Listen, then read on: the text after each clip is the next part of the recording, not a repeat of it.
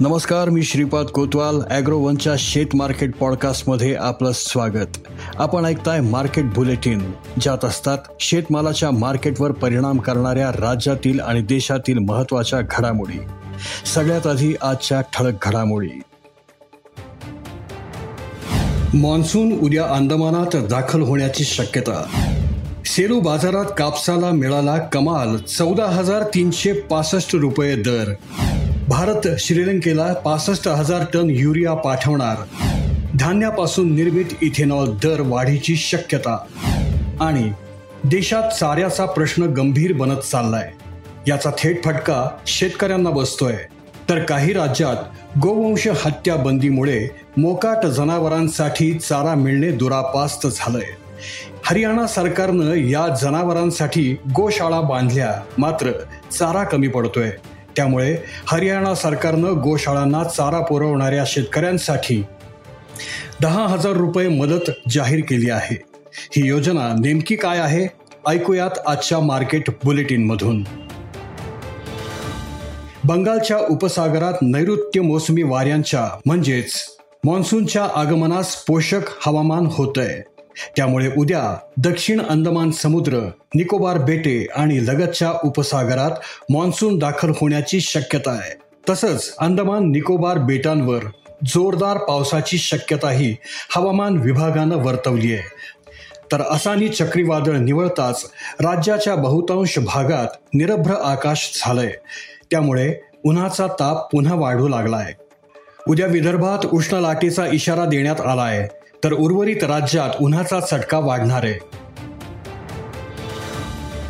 Sindhi railway बाजारात समिती अंतर्गत येत असलेल्या सेलू उपबाजारात कापसाला या हंगामातील उच्चांकी दर मिळाला आहे शनिवारी सेलू बाजारात कापसाचा कमाल दर चौदा हजार तीनशे पासष्ट रुपये प्रति क्विंटलला मिळाला.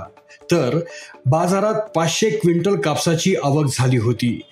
त्यातील फक्त पंधरा क्विंटल कापसाला हा उच्चांकी दर मिळाल्याचं बाजार समितीच्या सूत्रांनी सांगितलंय. पश्चिम विदर्भातील अकोट बाजार समितीत कापसाला तेरा हजार पाचशे रुपयांचा दर मिळाला होता. आता सेलू बाजार समितीतील दराने कापूस दराचा विक्रम मोडीत काढला आहे. आर्थिक आणि राजकीय संकटात सापडलेल्या श्रीलंकेला भारताने पासष्ट हजार टन युरिया द्यायचं कबूल केलंय. भारताच्या या निर्णयामुळे श्रीलंकेला भात लागवडीसाठी मदत होणार आहे. भात लागवडीसाठी श्रीलंकेला युरियाची टंचाई भासतीये. त्यामुळे भारतानं शेजार धर्म म्हणून श्रीलंकेला मदतीचा हात दिलाय. श्रीलंकेचे दिल्लीतील उच्चायुक्त मिलिंद मार्गोडा आणि केंद्रीय खत मंत्रालयाचे सचिव राजेश कुमार चतुर्वेदी यांच्यात झालेल्या बैठकीनंतर भारताने श्रीलंकेला पासष्ट हजार टन युरिया देण्याचा निर्णय घेतला आहे भारताकडून हा युरिया लवकरच श्रीलंकेत रवाना होईल असं चतुर्वेदी यांनी सांगितलं. यापूर्वीच भारतानं श्रीलंकेला तीन पूर्णांक पाच अब्ज डॉलरची मदत केली आहे. मानवी वापरा योग्य नसलेल्या धान्यापासून होणारी इथेनॉल निर्मिती महागणार आहे. तेल विपणन कंपन्यांना हे इथेनॉल प्रति लिटर दोन ते चार रुपयांनी महाग मिळण्याची शक्यता आहे. धान्यापासून इथेनॉल निर्मिती करणाऱ्या आसवानी प्रकल्पांना लागणाऱ्या कच्च्या मालाच्या किमती वाढल्या आहेत. त्यामुळे सरकार या इथेनॉलच्या दरात वाढ करण्याची शक्यता आहे. तसंच सरकारनं त्यासाठी संमती दिली असल्याचं समजतंय. सध्या धान्यापासून निर्मिती होणाऱ्या इथेनॉलला प्रति लिटर बावन्न पूर्णांक ब्याण्णव रुपये दर मिळतोय. त्यात पुन्हा दोन ते चार रुपयांची वाढ होण्याची शक्यता आहे. देशात पशुधनाच्या चाऱ्याचा प्रश्न गंभीर होत चाललाय. चराई क्षेत्र दिवसेंदिवस कमी होत असल्यानं चारा कमी मिळतोय. दुष्काळी वर्षात ही स्थिती आणखीन बिकट बनते आहे. त्यामुळे पशुधनाला पुरेसा चारा पुरवण्यासाठी धोरण गरजेचं आहे. दरवर्षी उन्हाळ्यात चाऱ्याचे दर गगनाला भिडतात. त्यामुळे दूध उत्पादनाचा खर्च वाढतो. चालू उन्हाळ्यातही याचा अनुभव देशभर येतोय. राज्यातही पशुखाद्यासह चाऱ्याचे दर दीड ते दोन पटींनी वाढले आहेत. बऱ्याच शेतकऱ्यांना हा खर्च परवडत नाही. त्यामुळे दुधाचं उत्पादनही कमी झालंय. यावर उपाय शोधण्यासाठी हरियाणा सरकारनं चारा लागवडीसाठी शेतकऱ्यांना आर्थिक मदतीचा निर्णय घेतलाय. त्यासाठी चारा विजय योजना राबवण्यात येणार आहे. हरियाणा सरकारने नुकतीच या योजनेची घोषणा केली आहे. हरियाणात भटक्या गुरांची मोठी समस्या आहे. या गुरांसाठी राज्यात सरकारतर्फे गोशाळा बांधण्यात आल्या. दोन हजार सतरा साली हरियाणामध्ये एकशे पंच्याहत्तर गोशाळा होत्या.